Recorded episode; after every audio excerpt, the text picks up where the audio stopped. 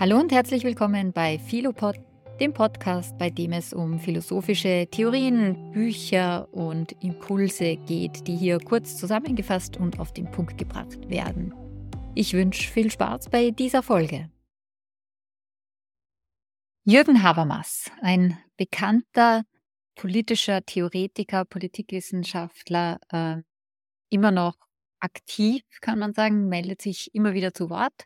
Es gibt ja im YouTube-Kanal Philoskop einige Videos zu Jürgen Habermas und zu seinem Denken, zum kommunikativen Handeln, zu seiner gesamten Theoriebildung, auch im Vergleich und im Verhältnis zu anderen Theorien und Theoretikern. Was wir uns hier eher heute mal kurz und knapp anschauen wollen, ist, was Jürgen Habermas über die Rolle des zivilen Ungehorsams gesagt hat. Denn das ist ja auf jeden Fall top aktuell.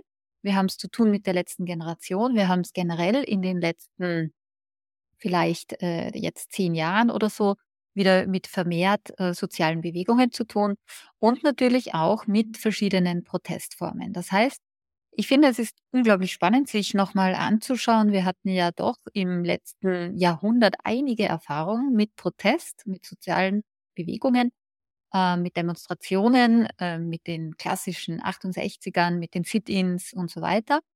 Und mal sehen, was da schon gedacht worden ist und wie das theoretisiert worden ist und wie das einfach auch in ein Denken von Demokratie hineinpasst und integriert worden ist. Und Jürgen Habermas ist da auf jeden Fall jemand, der äußerst spannend und interessant ist. Warum? Weil er natürlich auch in dieser Zeit wo es tatsächlich viele Demonstrationen und viel Protest gab, seine Theorie entwickelt hat und natürlich auch gelehrt hat. Und insofern sind seine Überlegungen dazu relativ spannend, auch wenn man betrachtet, aus welcher Theorierichtung er stammt. Darauf wenden wir jetzt gleich einen Blick. Wie gesagt, die Einführung oder die allgemeinen Worte zu Habermas halte ich relativ knapp und kurz. Dazu gibt es ja eine Reihe von anderen Videos. Nun, schauen wir uns nur ganz kurz an, Jürgen Habermas, um ihn einordnen zu können. Er wurde 1929 in Düsseldorf geboren und hat über Schelling promoviert. Ab 1956 war er tätig am Frankfurter Institut für Sozialforschung, das natürlich einen Namen hat und das man kennt von der kritischen Theorie und von Adorno und Horkheimer. Seine Habilitation 1961 war bereits sehr bekannt oder ist eben schon ein wichtiges Werk von ihm, nämlich Strukturwandel der Öffentlichkeit. Er wurde dann Professor der Sozialphilosophie in Heidelberg. Es entstand dann 1963 das Werk Theorie und Praxis, ging zurück nach Frankfurt und übernahm Horkheimers Lehrstuhl. 1968 erscheint Erkenntnis und Interesse. Auch sehr bekannt, dieses Werk. Er wurde dann Direktor am Max-Planck-Institut und danach erschien sein zweibändiges Werk Theorie des kommunikativen Handelns. Das ist sicherlich vielen ein Begriff.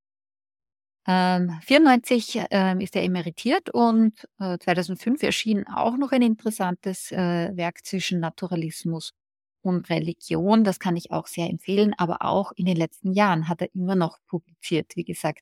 Das ist nur ein ganz kurzer Ausschnitt und weniger sozusagen eine Zusammenfassung seines Wirkens. Wir wollen ja auf was ganz Spezielles dann fokussieren. Aber vielleicht als Hintergrund nur noch diese Theorierichtung, aus der er stammt. Natürlich, er kommt sozusagen beeinflusst durch die kritische Theorie, entwickelt er seine eigenen Theorien.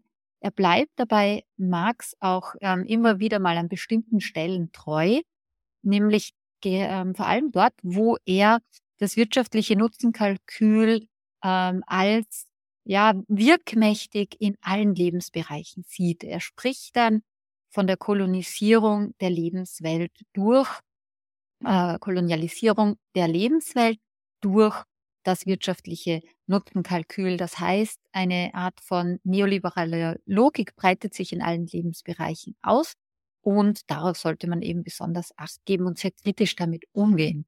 Das ist natürlich etwas, das immer noch hochaktuell ist. Man kann sich tatsächlich fragen, sogar bis hin zum Ich und zum Selbst, wie wir es denken und wahrnehmen, ist das nicht auch als stets im Wettbewerb stehend, sich perfektionieren müssen mit einer Art von Quantifizierung, Perfektionierung und so weiter.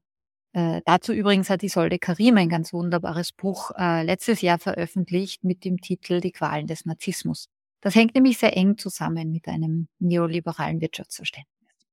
Jedenfalls, wie gesagt, das ist noch sozusagen eine Richtung, wo immer wieder, könnte man sagen, auch auf die Tradition zurückgreift, die er sozusagen von Marx geerbt hat. Sein Anspruch dabei ist immer gewesen, eine kritische Gesellschaftstheorie sehr wohl auch normativ, gehaltvoll zu formulieren. Also ich denke, das ist ihm zu einem großen Teil tatsächlich auch gelungen.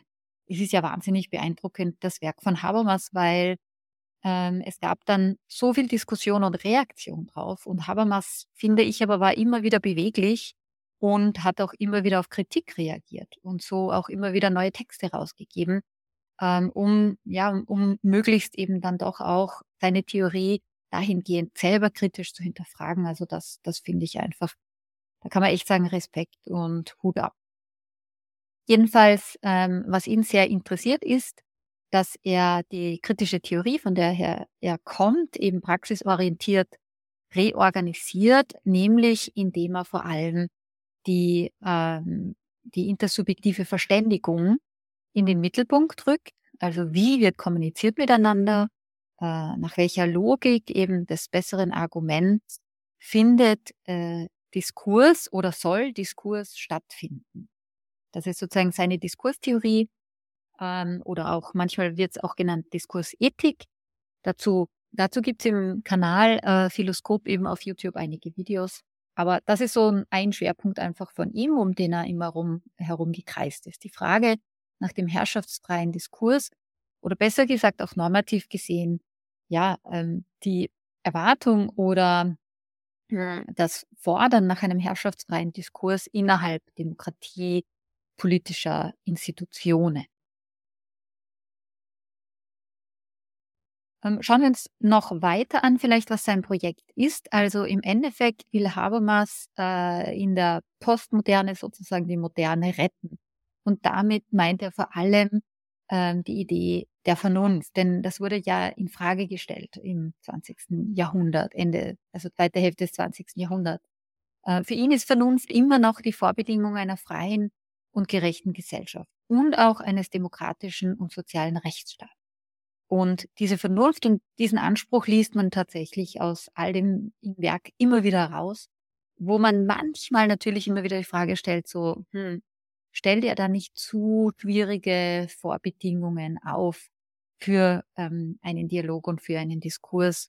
Kann man wirklich davon ausgehen? Aber das muss natürlich jeder selber dann bewerten für sich, wenn er das liest.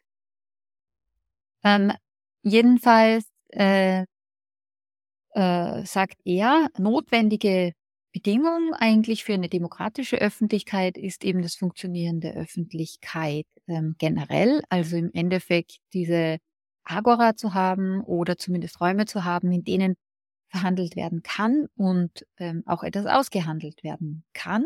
Es muss eine Öffentlichkeit sein, in der alle Menschen sich frei und gleichberechtigt über das, was es wahr und richtig gelten soll, verständigen können. Auch da natürlich ein hoher normativer Anspruch. Und man kann natürlich immer wieder die Frage stellen, ja, und was, wenn nicht? Also was ist, wenn wir das nicht ändern können? Ne? Was bleibt dann sozusagen übrig vom Demokrat? Aber das ist eine andere Debatte. Aber das führt schon auf jeden Fall rüber zu unserer Frage des zivilen Ungehorsams. Und da gibt es von Habermas einen interessanten Aufsatz, der heißt Ziviler Ungehorsam, Testfall für den demokratischen Rechtsstaat von 1983. Ein Aufsatz in einem Sammelband, der damals erschienen ist. Und nun, worauf bezieht sich Habermas hier speziell? Natürlich, es sind die 80er Jahre, er bezieht sich auf die neuen sozialen Bewegungen, die in der Zeit ganz stark aufkeimen. Demonstrationen, Protest gegen Atomkraft, gegen die Volkszählung, für den Umweltschutz und für die Gleichberechtigung. vor allem aber in dem Moment, als er diesen Artikel schreibt, gegen die Stationierung von US-Atomraketen in Deutschland. Und das, was man eben damals dann schon vorhergesehen hat als den heißen Herbst. Also der heiße Herbst, der kommen soll, weil eben diese Proteste angekündigt sind. Und was er thematisieren möchte nun, ist vorweg sozusagen schon mal die Reaktion der Bundesregierung. Und da gab es eben eine heiße Debatte darüber. Und das ist mal der Kontext, in dem Habermas über den zivilen Ungehorsam nachdenkt und schreibt.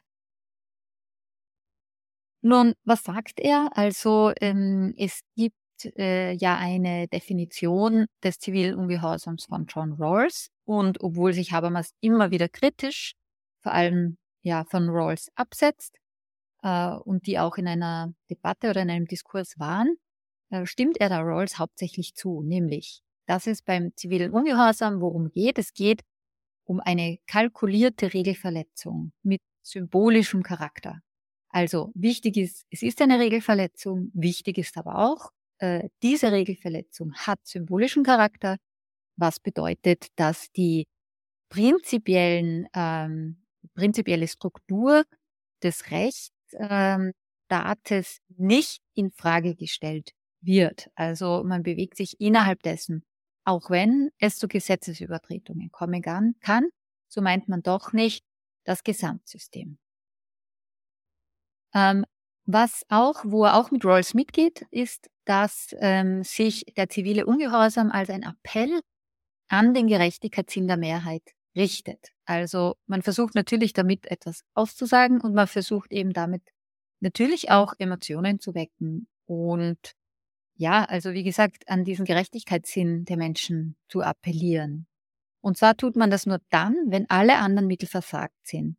Und man tut es, um eine erneute Beratung und Willensbildung über geltende Normen in Gang zu bringen. Also man hat sozusagen schon alles andere versucht. Es funktioniert aber nicht und darum kommt es zum zivilen Ungehorsam. Wie gesagt, da geht er noch sehr eng, sozusagen argumentiert er sehr eng an John Rawls entlang.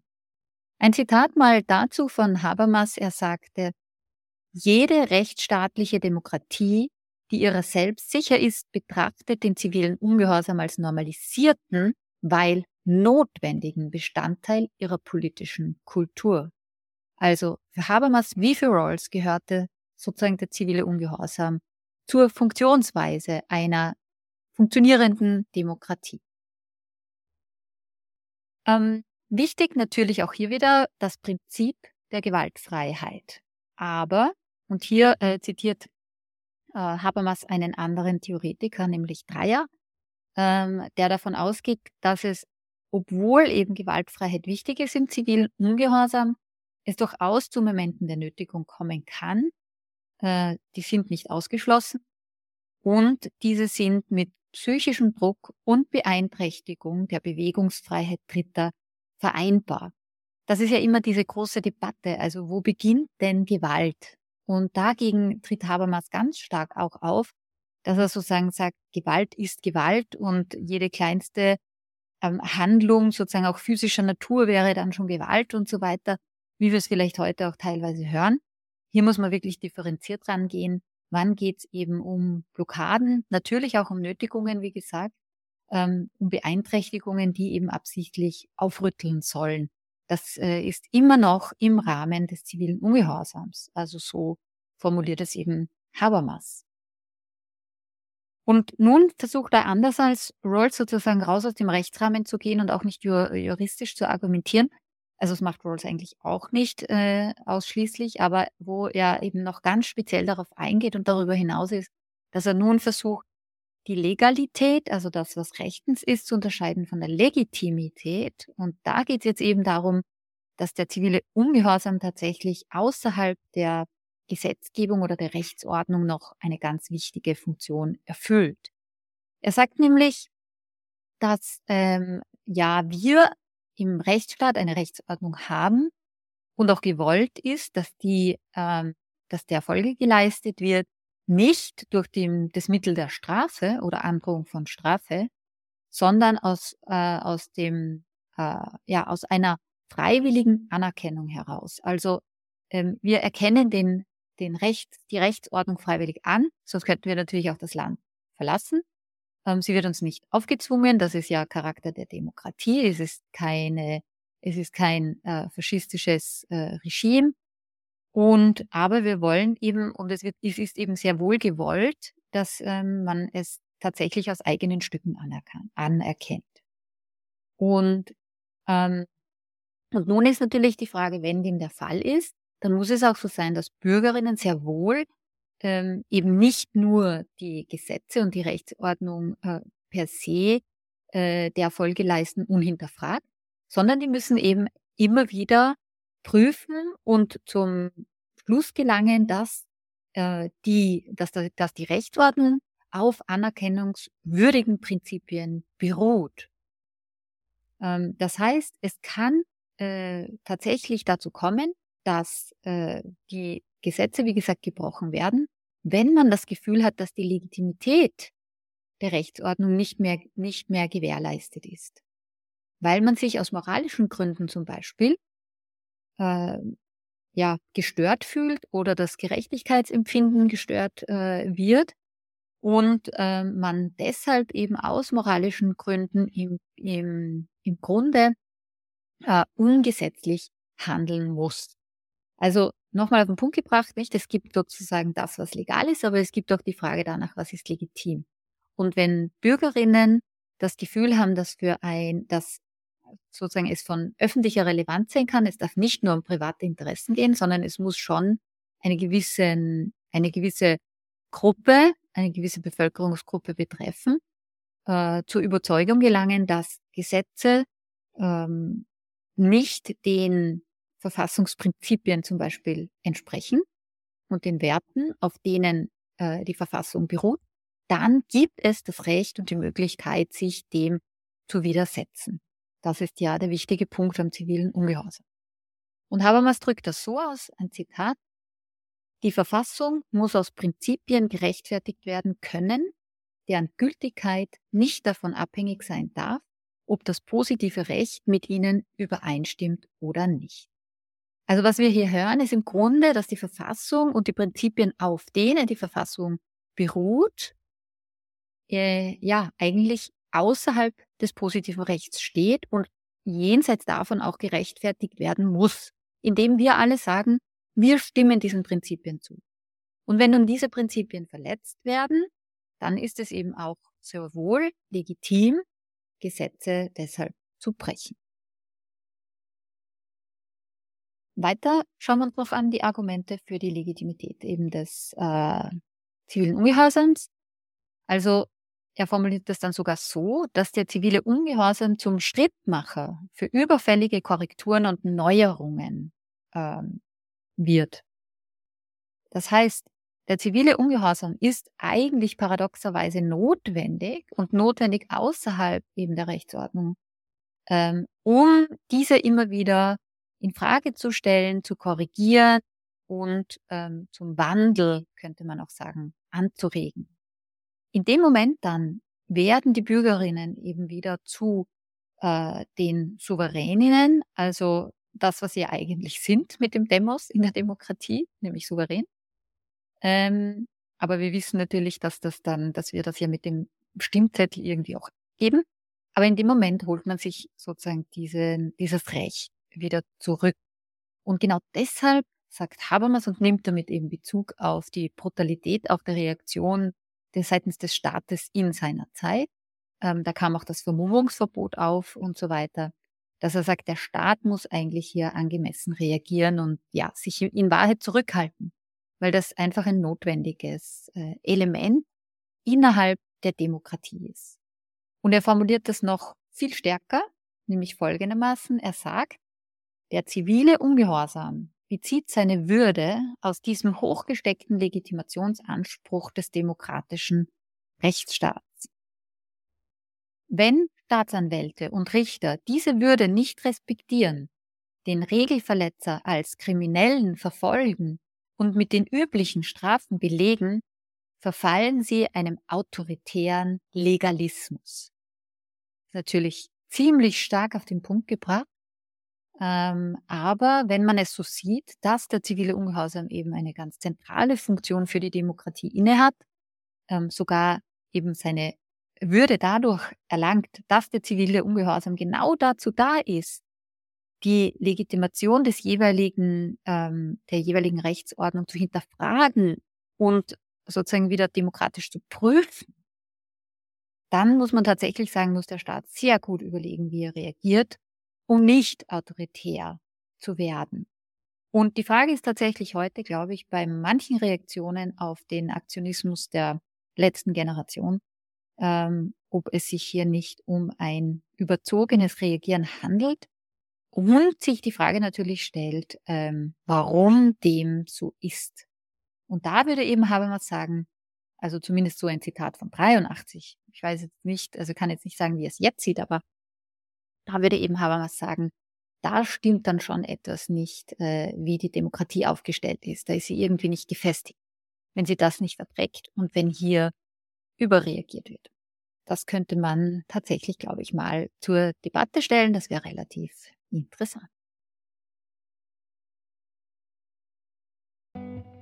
Das war's schon wieder mit dieser Folge. Ich hoffe, es hat euch gefallen und Spaß gemacht. Ich freue mich natürlich sehr über gute Bewertungen, über Sterne oder was auch immer.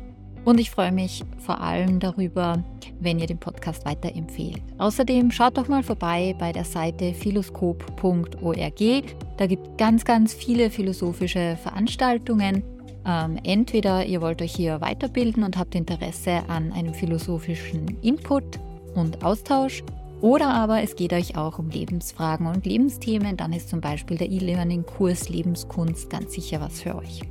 Ich hoffe, wir sehen und hören uns bald. Bis dann. Tschüss.